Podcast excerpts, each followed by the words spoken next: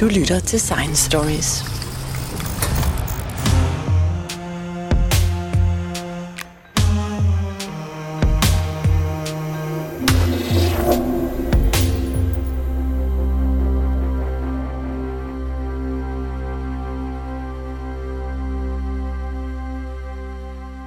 Anders Fomsgaard, det er efterhånden mere end et år siden, at vi har snakket sammen her på dit kontor på Artillerivej på Amager.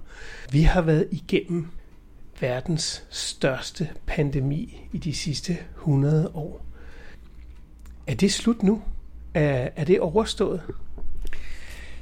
Mm, ja og nej, altså det, det er det jo ikke. Øh, vi har en, en dejlig og velfortjent sommerpause, og, og, og øh, folk er også ret trætte af øh, to-tre år med den her virus og, og de restriktioner, der har været. Så vi nyder jo en slags frihed og ophævet af restriktioner, som kunne få en til at lede tanken på, at nu var det ligesom overstået. Men det tror jeg ikke, det er. Vi holder jo hele tiden øje med ved at sekventere de virustilfælde, der er, for der er faktisk rigtig, rigtig mange øh, tilfælde, både hver dag, også indlæggelser, men der vil jo, den vil jo udvikle sig øh, hele tiden, om ikke i Danmark, så i udlandet, hvor vi kan få besøg af nogle nye varianter, og vi ved også den måde, vi ligesom opføres på, og om vinteren her rykke sammen i husene og tættere sammen, og, og det bliver tørre i luften og så videre, at, at vi ved fra andre luftvejsvirus, der overføres med dråber og på lidt på samme måde, at de stiger på det der tidspunkt. Så øh, vi er altså øh, ikke ude af det, og øh, spørgsmålet er, hvor mange år eller årtier vi skal trækkes med det. Men vi ved jo, at den kan jo overraske os, øh, skal man sige, på to måder har det vist sig. Den ligesom gradvis øh, mutation, vi snakker meget om omikron, BA, Øh, 4 og 5 og 2.75, alle sammen er videreudviklinger af omikron. BA5-familien. Og der kan den sådan øh, udvikle sig sådan gradvist, så vi ser nogle ophobninger og, og smittekæder med nogle lidt ændrede varianter svarer måske lidt til de øh, lidt ændrede influenzavirus, vi ser hvert år, og som gør, at vaccinerne ikke længere helt beskytter. Det er sådan den der øh, lidt gradvise øh, ændring, øh, som gør, at immunsystemet øh, desværre ikke kan bekæmpe så vi kan få det igen og igen, altså øh, flere end en gang. Den anden måde, det er, når der er et eller andet sted på planeten, hmm, de sidste par gange har det så været fra Sydafrika, men måske også Indien, har vi set at alfa-varianter og beta- og gamma-varianter, de får et nyt bogstav, delta-varianten, altså omikron. De får et nyt bogstav hver gang, det er ligesom en variant, som er bekymrende, som er så meget anderledes end, end, end den trinvise. Det er sådan et, et, et, et jump, altså en helt ny type.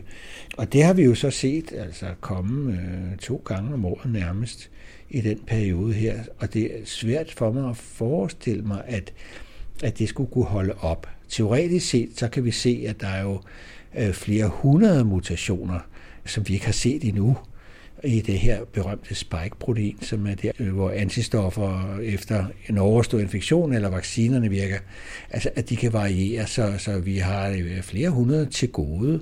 Så, så jeg, jeg er svært ved at forestille mig, at, at vi ikke skulle opleve det, øh, om ikke fra Danmark, så fra andre lande. Så jeg, jeg tror desværre ikke, at det er, er slut, men det er en virus, vi skal leve med. Men jeg tror til gengæld, at vi er meget bedre til at, at leve med de varianter, der kommer. Det er rigtigt, at vaccinerne er ikke helt up to date. Der kommer så nogen her i efteråret, som er lidt mere up to date. Men det er rigtigt, de, de antistoffer, de laver, de vi kender indtil nu, som er lavet helt tilbage fra Wuhan-varianten, øh, de kan ikke rigtig hindre en infektion. Men vi siger jo hele tiden, men til gengæld beskytter vaccinerne godt imod sygdom, fordi vi har den anden del af immunsystemet, altså celleimmunitet, der hindrer sygdom og død. Og øh, øh, efterhånden som flere og flere bliver vaccineret, eller flere og flere har haft sygdom, eller måske et mix af de to, faktisk det, det bedste, så vil vi måske kunne opbygge en slags cellulær flokimmunitet, sådan at vi ikke øh, oplever, at øh, så mange bliver indlagt, og hospitalerne ikke bliver overbebyrdet, og samfundet ikke bryder sammen. Til gengæld så tror jeg, det bliver lidt sværere at, at hindre af de her øh, infektioner, som vi måske kan få øh, flere gange. Men jeg tror, de vil blive opfattet som mildere på grund af en ophobning af Øh, celleimmune mennesker efterhånden. Så, øh, og så er der så, så rige lande som Danmark har jo mulighed for at indføre forskellige begavede øh, bekæmpningsmetoder, lige fra hygiejne og, og testninger og til øh, øh, de gode råd, som vi ved, der virker øh, skal måske ikke alle i Danmark gøre på én gang, som vi har været vant til, men man kunne måske gøre det for nogle øh, få områder, hvor en, en bestemt variant er ved at udvikle sig, eller sådan noget. Så vi, vi er blevet meget mere sofistikeret til at takle problemet. Og der kommer også øh, nye mediciner, øh, som også vil kunne, kunne hjælpe. Så jeg tror ikke, at covid vil forsvinde, men vil komme forskellige, øh, med forskellige tøj på. Nissen flytter med. Og, men vi vil blive bedre til at takle det, og det vil være knap så alvorligt for vores sundhedsvæsen. Det, det tror jeg vil være scenariet. Øh, øh, der vil være en opblusning hen over øh, efteråret, men vi har altså også set de her sådan, udenlandske virus komme midt om sommeren. Delta-varianten for eksempel, som var meget sygdomsfremkaldende. Så øh, vi, kan, vi kan nok møde begge dele, men vi bliver bedre til at takle det. Men vil det sige, at vi øh, skal regne med at blive vaccineret hver år, ligesom med influenza-virus, eller, eller hvordan vil det blive? Ja, det, det kunne man jo blive nødt til. I hvert fald øh, hvis der er nogle befolkningsgrupper, som nu plejehjem eller ældre, eller folk, der har andre sygdomme i lungerne i forvejen, der kunne man udmærket at havne i en situation, hvor man skal vaccineres oftere lige inden øh, nogle udbrud, vi kan se komme, for eksempel. Øh, vi sætter meget vores lid til de nye vacciner, som øh, kommer nu her i øh, september, som er baseret på de nyeste cirkulerende varianter, og ikke den gode gamle Wuhan, fordi de ligner jo ikke hinanden rigtig så meget mere.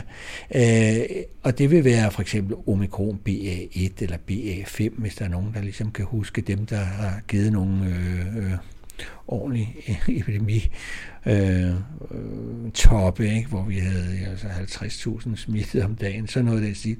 Øh, ikke fordi man vil vaccinere mod lige dem, for de er jo nede igen i antal, men fordi man har opdaget, at hvis man ligesom blander forskellige covid-virus øh, i vacciner øh, sammen, så får man altså en bredere immunitet i sine antistoffer, som kan krydsreagere med kommende varianter.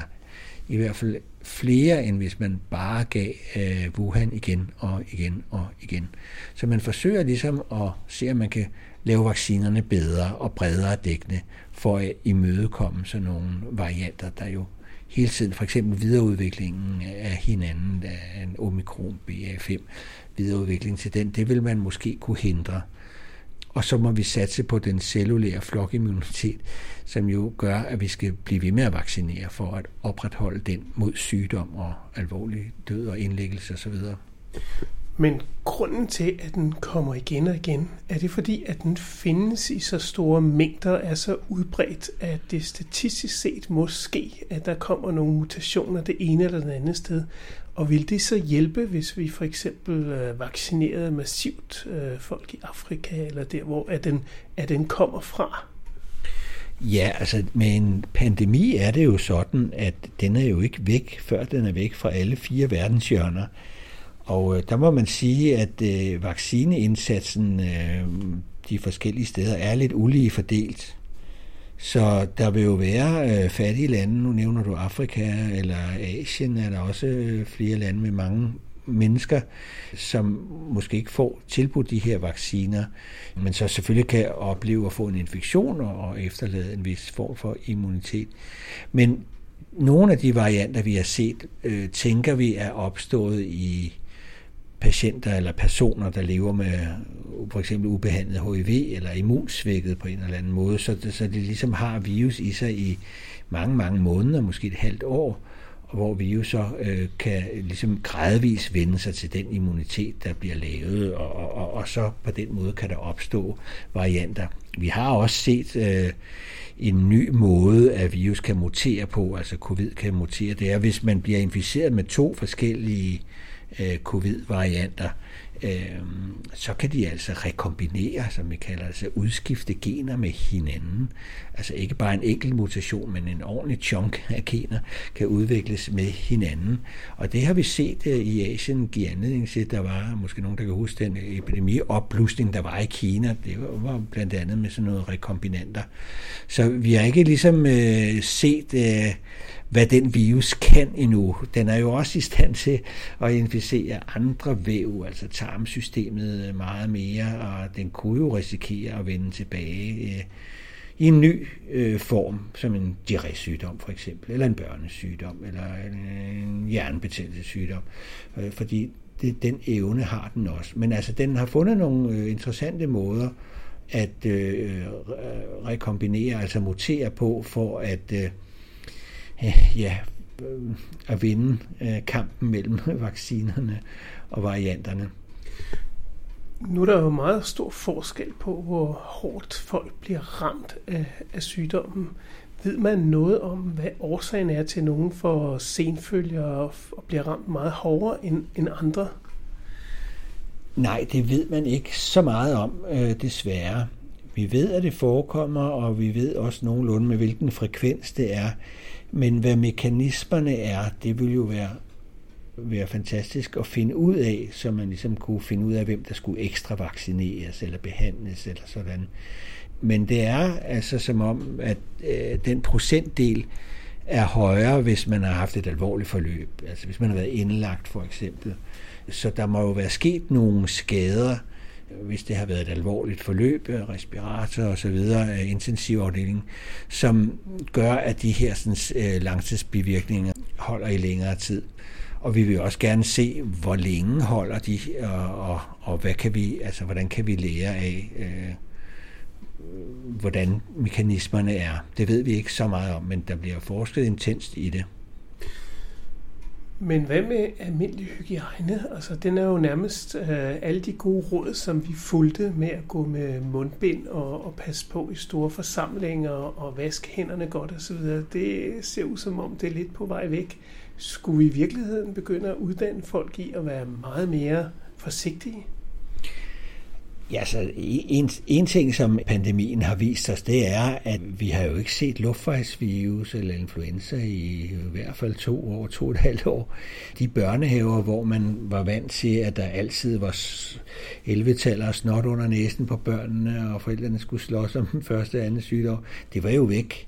Så øh, vi ved lidt om, øh, hvad der virker. Hygiejne er en stor øh, del af det men selvfølgelig også øh, folk, der er i mindre grupper frem for større grupper, øh, og, og øh, hvilken kontakt de har med forskellige aldersgrupper osv. Alt det ved vi jo utrolig meget om nu, med de forsøg, som aldrig ville have været muligt at lave, øh, hvis ikke øh, covid havde tvunget os til at se det. Øh, så der er nogle, nogle mekanismer, vi ved, at de næsten gode gamle, som, som virker. Og jeg havde håbet lidt, at man havde lært af det, og måske indrettet øh, anderledes, haft nogle nye standarder inden for øh, rengøring og så videre, øh, så man, vi skulle tilbage til fremtiden i stedet for tilbage til som det var. Men øh, hvad jeg kan se, synes jeg er, at der, der er meget sådan tilbage til som det var. Og var der en dårlig hygiejnestandard øh, før, så er det så kommet igen. og, og, og det er jo lidt sørgeligt, for der kunne vi måske gøre noget, måske ikke øh, bare mod covid, men, men altså mod øh, alle de luftvejsvirus, som vi jo trækkes med, og plus dem, der jo kan opstå i, igen. Så ja, altså, øh, jeg tror ikke, at at man skulle give med grovfilen til alle, ligesom vi var udsat for, at hvis der var et problem et sted, og så lukkede man skoler og plejehjem og sådan i hele landet. Altså, der er vi blevet meget mere sofistikerede, men at der er nogle almindelige forebyggende tiltag, øh, som man kan gøre, både mod de eksisterende luftvejsvirus, men måske også forebyggende for, at vi skulle få nogle flere, fordi vi kunne jo sagtens få en ny coronavirus. Der var jo SARS-1, ikke? og så var der MERS, og så var der SARS-2. Så, så vi kan jo udmærket godt komme i den situation, at der kommer en SARS-3. Øh, så ja, ja, de grundlæggende mekanismer, altså omgang med vilde dyr og og, og der er hele de mekanismer, vi jo kender til nu. Så det er både på det lille plan omkring rengøring og indretning af offentlige bygninger, altså man kan gå, gå forbi hinanden uden at bombe ind i hinanden og, og hygiejnestandard til, til de lidt større øh, globale ting, hvor man tænker vores omgang med vilde dyr, hvordan skal vi lige takle det, eller vores migration af folk øh, og migration af fødevarer, kunne være, at vi skulle lave nogle nogle standarder og eventuelt mm, prøve at øh, monitorere på meget tættere måde. Spildevandsmonitorering for eksempel er blevet et hit, kan vi se, sådan at man måske kan forudse, øh, hvad der kommer og, og være på forkant øh, bare nogle uger før, eller sådan noget vil betyde en stor ting. Så, så øh, det håber jeg, altså, at det er det, at det vil komme ud af det, øh, at man, man bruger nogle af de erfaringer, til at, at udvide Identify, Contain, Eliminate med noget Predict og Prevent. Altså kan vi forudse, hvad der kommer, eller i hvert fald være på meget forkant med det. Men lige som vi sidder her under lidt lettet op over, at vi får en, en lille pause med covid-19, så er der kommet en ny spiller på banen, som hedder Abekopper. Kan du fortælle om, hvor, hvor den kommer fra? Ja, det er jo et spektakulært det navn. WHO vil meget gerne af med det navn, har lavet altså udlovet øh, en konkurrence til, om der er nogen, der kan finde på et bedre navn. Jeg, ved, jeg kan ikke rigtig lige forstå, hvorfor. Jeg synes, det, det er jo et spektakulært ord og en spektakulær sygdom, som vil få folks opmærksomhed øh, op på det niveau, det skal, hvis vi skal bekæmpe øh, abekopper. Og, og så nytter det ikke noget at kalde det MPX eller noget andet. Det lyder som som min psykiatriske sygdom. Så, øh, så jeg er lidt ked af det, men, men anyways, ja, der kommer en ny spiller på banen, og den kommer jo så fra Afrika, øh, fra vilde dyr i Afrika, faktisk øh, fra knæver, rotter, kampianske kæmpe rotter og sådan noget. Øhm, og det er sådan, at øh, den minder meget om almindelige kopper. Øh, I hvert fald øh, i Afrika, hvor man kunne se, at de her øh, rotte øh, virus kunne hoppe på dels aber, men også mennesker, altså fik de sådan øh, de her blære udslæt over det hele. Og øh, på et tidspunkt i Afrika, hvor der både var almindelige kopper og, og abekopper, så kunne de ligne meget hinanden. Det, måden man kunne se forskel på, det var, at, øh, at øh, med almindelige kopper, så lå man ned. Og hvis det var abekopper, så kunne man altså stå op. Altså mildere sygdom. Det var sådan den lavpraktiske måde.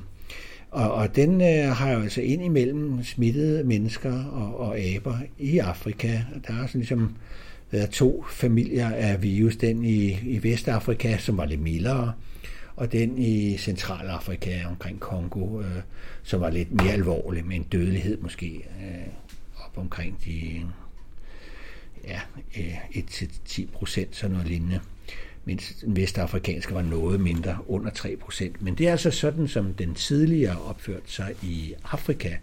Men den har så åbenbart spredt sig ud over Afrikas øh, grænser, og øh, der giver den heldigvis en mildere sygdom. Det minder os jo på, at øh, vi jo hurtigt kunne få en ny virus fra leveringsdygtige øh, øh, vilde dyr. Øh, det kan være Afrika, Asien osv. Den blev faktisk først opdaget her på Serum Instituttet i 1958, hvor vi brugte aber herude til at udvinde deres øh, nyreceller til at gro øh, poliovirus på til poliovaccinen. Og så opdagede man altså pludselig, at nogle af aberne fik de her sådan, blære, og, på gamle publikationer kan vi se, hvordan de sådan uden handsker holder øh, aben og viser frem. Der har man altså ikke været så bange for, at de skulle kunne smitte mennesker, men øh, det, det kan de jo altså så. Så skulle man måske være lidt mere forsigtig. Øh, og der, fordi den optrådte i aberne på Serum Instituttet, kaldte man det for æbekopper. Og så først i 1970 øh, begyndte man at se tilfælde i Afrika hos mennesker, og øh, så fandt man så senere hen ud af mekanismen, at det kommer fra gnæverne. Der var for eksempel nogle 2003 import til USA af nogle gambianske kælerotter. Ja, det noget mærkeligt noget at kæle med, men altså, og de smittede andre dyr i sådan en øh, dyrebutik, så om det var så direkte fra dem, eller via nogle andre kæledyr. I hvert fald så øh, så vi, at det var derfra, at kilden var og at øh, der blev en hel del personer, omkring 81 personer, smittet i USA, som havde lidt svært ved at smitte videre heldigvis. Øh, og der må man sige, at nu her, øh, under det nuværende udbrud, så er det jo noget, at virus har ændret og, og muteret sig ud af. Og vi kan jo så øh, regne på de her mutationer og finde ud af, at den faktisk muterer 20 gange mere, end den, den gjorde, da den var i Afrika. Sygdommen ser også meget anderledes ud. Det kan være helt diskret, tre dages feber, øh, nogle hævede øh, ømme lymfeknuder, og så nogle af de her blæreknopper, der kan være få under 20, og de sidder gerne i, i, ved indgangen, hvor man ligesom er blevet smittet omkring af, af anogenitalregionen. Derfra kan det så sprede sig lidt ud. Øh, så det er jo meget mildere. Der er jo knap nok nogen, der bliver indlagt. Så den har spredt sig, og hvis vi regner baglæns og siger, hvornår er det så sket, øh, det kan man gøre med de her mutationer, så kan man se i hvert fald en publikation, der kunne stadfæste det så nøjagtigt som marts måned 2016. Og vi har da også set nogle øh, virus i USA, i, i Maryland på vestkysten og i Texas, som var importeret fra Nigeria. Det kan så være rejsende, der har været i Nigeria, det var det de til, og så rejst tilbage. Og de to forskellige stammer kan vi så følge og se, at den fra Maryland er nok øh, med medspiller i det udbrud, der ligesom i øjeblikket har fokus i Europa. Så det er altså en virus, som øh, er gået under radaren i, i temmelig mange år, om det er så fra 2021 eller om det er fra 2016. Lidt forskellige udbrud. Så, så der er for lidt forskellige typer, som vi kan skelne ved, ved sekventering. Og øh, den her under radaren er jo øh, en smart måde, virus ligesom ikke rigtig giver sygdom eller slår ihjel, og så spreder den sig jo meget ved øh, indtil nu seksuel aktivitet. Øh, så det meste er blandt mænd, der har sex med mænd med, med mange øh, kontakter. Der er jo ikke noget til hinder for, at den kan smitte både kvinder og børn. Selvfølgelig kan den det. Men den har ikke adapteret sig øh, godt nok endnu til at være mm, så meget mere smitsom. Men øh, det, det kunne den jo blive. Men, men I har fundet enkelte kvinder, som er blevet smittet? Ja, altså omkring 1% af de øh, nu 25.000 eller hvor meget, der er med i det her udbrud, sådan hvis vi tager de andre lande med, er kvinder, og omkring øh, 0,2% er børn. Og i dag, så det vil sige i Danmark, hvor vi så har øh, omkring, ja nu er vi snart op på omkring 200, så skulle vi så have to kvinder, vi har så fundet en, ikke? Så altså, det passer sådan set meget godt. Og der er jo ikke noget biologisk øh, mærkeligt i, at det kan inficere kvinder og børn. Det er ovenikøbet en zoonotisk virus, som også kan smitte deres kæledyr, er der eksempler på øh, fra Frankrig, deres hunde for eksempel. Så, øh, og, og da den kommer fra rotter, kan den jo også nemt smitte rotter i kloaksystemet, øh, både i Danmark og andre lande. Så den ligesom kan overleve på den måde. Og altså på den måde er den ligesom en, en mere succesfuld, ej, jeg ved ikke om den er mere succesfuld end en almindelig kopper, men i hvert fald øh, god til at sprede sig. Så, så øh, hvis adaptationen bliver ved, og den etablerer et reservoir i, i rotter og så videre, så kan det godt være, at det kan gå hen og blive et lidt større problem øh, end den, hvad skal man sige, mm, HIV-lignende epidemi, den er i gang med. Hvis vi skal prøve at definere pandemi, det er jo noget med epidemi mere end et kontinent, ikke? Og, og der er tendens til epidemisk spredning af, af denne her æbekopper i Europa, USA, Kanada, Sydamerika, Asien og Afrika selvfølgelig. Så øh, vi nærmer os definitionen på en, på en pandemi. Øh, så vi må jo se, hvordan det, det udvikler sig. Øh, heldigvis er der en, øh, er den en mild sygdom, og den har en lang inkubationstid, øh, hvor man kan nå at vaccinere, fordi vacciner har vi nemlig også, men der er sågar medicin. Og vi ved lidt om, hvordan den sådan spreder øh, i de klientel, der er, der er mest udsat for det nu, øh, har man mulighed for at oplyse og smitteopspor, som vi har været vant til under covid øh, i et vist omfang. Så altså teoretisk burde den her virus kunne kontrolleres. Men i praksis med en seksuelt overført sygdom i øh, lidt vanskeligt klientel at tale om, så, øh, så tror jeg da, at den har været altså, undervejs for længe og har spredt sig for meget, til det bliver nogen let sag. Men I har en vaccine? Ja, der er jo øh, vaccine. Den er så udviklet øh, mod kopper og mod alvorlig sygdom med kopper.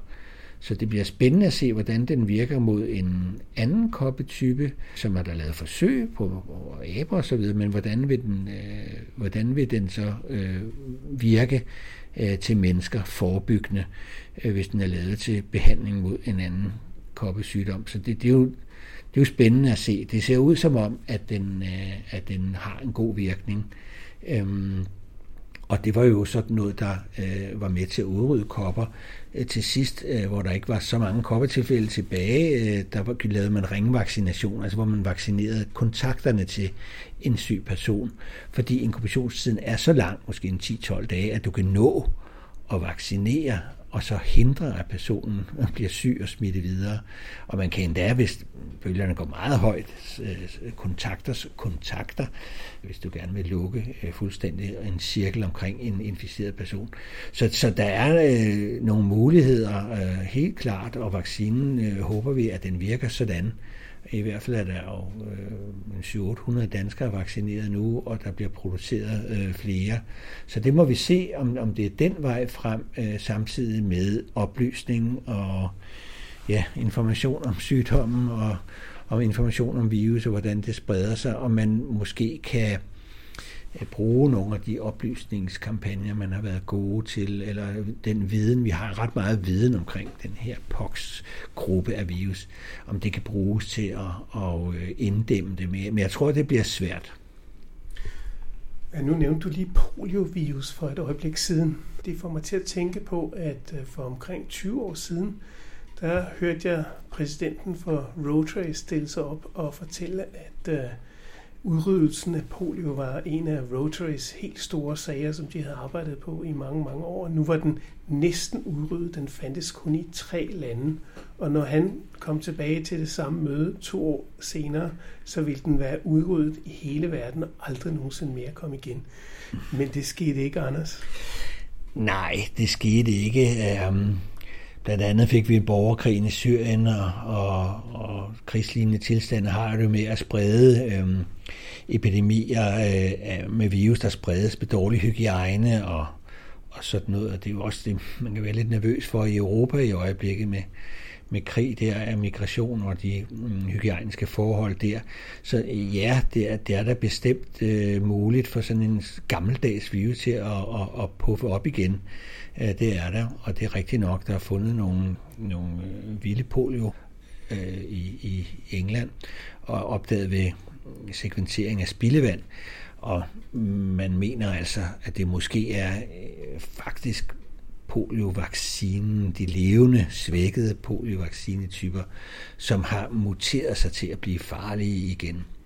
Øh, så øh, ja, øh, det, det er noget mere langsomligt og problematisk at udrydde polio, end man lige havde regnet med.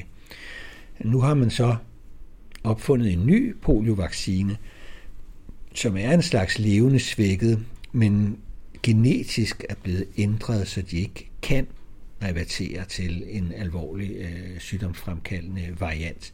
Og dem har man altså øh, haft held med at stoppe nogle udbrud med de her vaccineudløste polio tilfælde rundt omkring i, det især i Afrika og i Asien, har man brugt 300-400.000 doser af den nye vaccine, der ser lidt lovende ud. Men ja, gamle virus kan komme øh, op igen, og nye virus kan komme til. Heldigvis kender vi jo nogle af mekanismerne for det, med poliovirus, der er der jo en stor familie af virus, som den er medlem af, og nogle af de andre medlemmer, de trænger altså på, sig på og vil gerne øh, også sprede sig, og der er altså nogle varianter, som giver en sygdom, der minder altså uhyggeligt meget om polio, som øh, ikke bliver dækket af poliovaccinen. Så det kan være, at en anden medlem af familien, en fætter, ligesom øh, overtager man kunne måske tænke lidt omkring uh, abekopper som en anden fætter til almindelige kopper, der ligesom overtager er måske lidt mere succesfuld i sådan som verden er indrettet øh, globalt øh, nu. Men altså ja, vi ser nye virus, og vi kender lidt til mekanismerne. Der er ligesom to flaskehalse, når der skal ske en ny øh, epidemi eller pandemi. Den ene flaskehals, det er, hvordan virus fra et vildt dyr kan inficere et menneske det er ikke altid helt nemt at ligesom få en virus øh, og smitte et menneske. Øh, og, og, øh, men vores jo tættere kontakt vi har med vilde dyr, for at hvis vi ødelægger dyrenes habitat, så må de jo sprede sig ind og, øh, i vores habitat, og som, som, så, så de overlapper og får nogle nye områder at trives i, de her dyr med deres virus. Øh, så, så der er flere og flere muligheder for at overkomme den første flaskehals. Den næste flaskehals, det er så for virus at erhverve sig evnen til at smitte videre menneske til menneske. Og det kræver altså tit en hel del tilfælde, altså det vi kalder superspreder øh, begivenhed. Så hvis den får flere muligheder for os at lære mennesket at kende, øh, så kan det adaptere sig til at kunne smitte menneske til menneske. Og så vil globaliseringen og, og, og migrationen sørge for resten. Og der kunne man jo godt forestille sig, at øh, at abekopper er i gang med at sprede sig via øh, for eksempel til Pride-parader. Altså, det er sådan nogle ting, vi frygter, men vi ved det faktisk ikke. Og polio, det er jo så en, en, en gammel kending, som øh, egentlig kun inficerer mennesker. Der er ikke noget zoonotisk aspekt i den. Mm, så hvis vi altså, ligesom kunne hindre den akutte virus i at finde en ny og inficere, enten fordi den hygiejniske standard bliver lavet om, eller at øh, immuniteten bliver bedre, i ring immuniteten der, hvor de findes, så er det så øh, muligt at udrydde en virus, som ikke har et zoonotisk reservoir. Dem, der har et zoonotisk reservoir, som covid og abekopper, dem kan vi nok ikke komme af med. Men jeg tænker på, er, er problemet i virkeligheden, altså grunden til, at vi sidder her og snakker om virus, som om, at det er vejrudsigten nærmest, at de kommer farne den ene efter den anden, er, er, er problemet i virkeligheden, at vi er for mange mennesker på jorden, at simpelthen ikke er plads til så mange organismer, kan leve så tæt sammen? Ja, hvis vi tænker på de to barriere eller flaskehalse, så kan man måske også forestille sig, hvordan det kan være, at der kommer flere og flere af de ting, der, der gør, at virus fra vilde dyr springer over på mennesker, eventuelt via andre tamdyr eller øh, produktionsdyr eller, eller, eller andet. Nu snakker vi før om, om kælerotterne fra Gambia i USA, som smittede andre dyr i, i dyrehandlen, som så smittede med. Altså, så, så der er jo, man kan godt forestille sig, hvordan at øh, jo flere mennesker der er, som har kontakt med dyr, som er troet i der, hvor de bor, og ligesom må sprede sig, at det kan give anledning til flere events, der kan gøre, at øh, virus fra et dyr, en flagermus, et mellemværtsdyr, en mink eller noget, kan overkomme den første flaskehals. Så skal der så nogle andre betingelser til for den anden flaskehals. Øh, og superspreder begivenheder af forskellige art, alt efter hvordan smittemekanismen er. Øh, det er jo noget, vi måske skulle tænke over i fremtiden, hvis man sådan mere på global plan vil forsøge at at lukke de to flaskehalse. Hvordan kan man undgå superspread event inden for den måde, den pågældende virus øh, trives. Det er lidt forskelligt fra den ene pandemi til den anden, om den går efter børn eller efter Zika-virus, de gravide, ikke? eller om den går efter øh, seksuel aktivitet, som med HIV og æbekopper, eller influenza, der går efter øh, de unge mennesker. Hver pandemi-virus har ligesom sit target. Øh, og derfor vil de forskellige supersprede events være nogle forskellige nogen. Men al den viden øh, omkring de forskellige virus, forskellige virustyper, gør jo, at vi kan måske være med til at lukke den anden flaskehals lidt til. Så ja, det er mekanismer, som mange mennesker, mange mennesker tæt sammen, mange mennesker, som øh, spreder sig, og som på en eller anden måde kommer i tættere kontakt med vilde dyr, og så øh, de her events, superspredt events, som kan være alt muligt. Øh. Men heldigvis så har vi så vacciner, vi har test, så vi kan øh, identificere den, og vi kan finde den, og vi kan gøre et eller andet ved den, måske ikke lige med det samme, men vi, vi har i hvert fald redskaberne til det. Ja, det kan vi jo se, øh, hvordan vi i et moderne samfund taklede covid øh, med indføre test, når vi opdagede, at den smittede, inden man havde symptomer. Hvordan skulle man så opdage det? Det, det, det kunne man ved at indføre testcenter Danmark eller alle mulige testsystemer for folk, der bare ville testes af den ene eller anden grund. Og så øh, den øh, fuldgenomsekventering, som jeg jo godt kan sige nu, fordi folk er jo blevet uddannet i biologi de sidste tre år, så jeg kan godt sige fuldgenomsekventering og PCR, hvor man øh, ligesom kan opspore øh, smittekæder og øh, sammenhænge og importerede tilfælde, og øh, hvordan man så måske kan agere ved enten at lukke grænser eller lukke områder, øh, lukke Nordjylland. Altså hvor man kan agere. Det er jo sådan nogle af de moderne øh, våben, vi har fået, at man kan sekventere stort set alle, og man kan få testet stort set alle, og at man kan lave en vaccinerevolution, som noget, man har været med til at opleve. Det synes jeg i hvert fald var stort øh, med RNA-vaccinerne, øh, som jo aldrig var prøvet før, og som nu er bredt ud over hele planeten. Der er aldrig noget som en god, rask lille pandemi til at udbrede en ny teknologi. Øh, så så det, det har vi lært. Om det så nok at være, at være på reaktionsmåden og opspore og lave vacciner, eller man, vi skal være lidt mere proaktive, det må vi jo så se. Du lige er udkommet med en ny version af din bog, som uh, går i detaljer med beskrivelsen af covid og andre uh, virus. Kan du fortælle lidt om den, Anders? Ja, det er rigtigt. Øhm, den øh, bog i anden udgave af Det er bare en virus udkommer her den 5. september. Og øh, det var ligesom en nødvendighed at opdatere den, for første bog udkom i oktober 2019, to måneder inden pandemien. Ikke? Og nu har vi jo oplevet øh, pandemien. Alle mennesker er blevet biologer, øh, efter at bogen er kommet. ja, og ja, ja, og pandemien er kommet, ikke? Det, det ene med det andet. Øh, så så øhm, der er måske endda hvis vi tager abekopper med, altså øh, hen ved to pandemier, det gør jo, at vi nok er nødt til at opdatere bogen og fortælle om, hvad det egentlig var, der skete.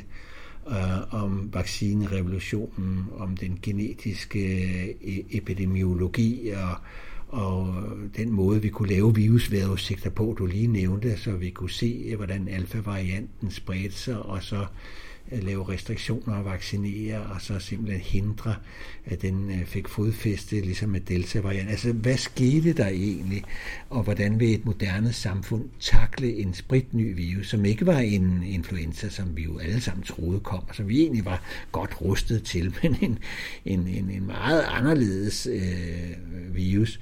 Så det, det øh, har været nødvendigt at beskrive og reflektere og, og sætte i perspektiv om, øh, hvad søren var det, der skete, fordi vi kender jo alle sammen til covid og har masser af oplevelser, men øh, de forskellige sammenhænge og, og, og, og hvilke øh, teknologiske landevindinger, der gør, at vi bedre kan øh, fremstå, eller vi kan takte det i fremtiden, og måske øh, hvordan fremtiden vil være for covid. De ting har jeg været nødt til, synes jeg, at, at gengive, og så øh, Øh, skulle æbekopper jo også øh, behandles, fordi det er jo endnu en kandidat til en pandemi, det er ret tæt på.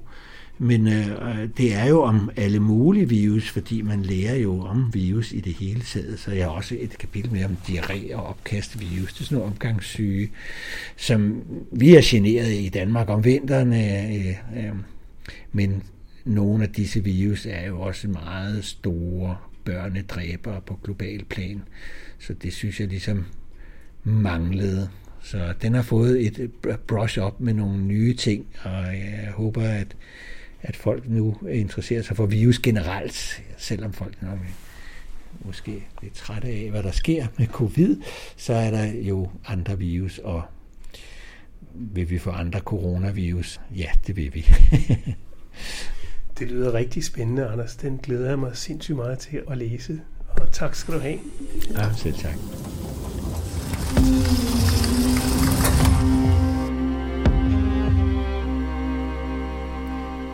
Hvis du holder af historier om videnskab, kan du finde Science Stories hjemmeside på www.sciencestories.dk.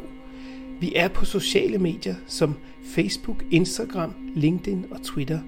Du kan finde vores podcast på de fleste podcastudbydere som SoundCloud, Podimo, Spotify, og hvis du bruger Apple Podcast, må du meget gerne give os en rating og en kommentar, så andre også kan finde os. Jeg hedder Jens Deget, og dette var Science Stories.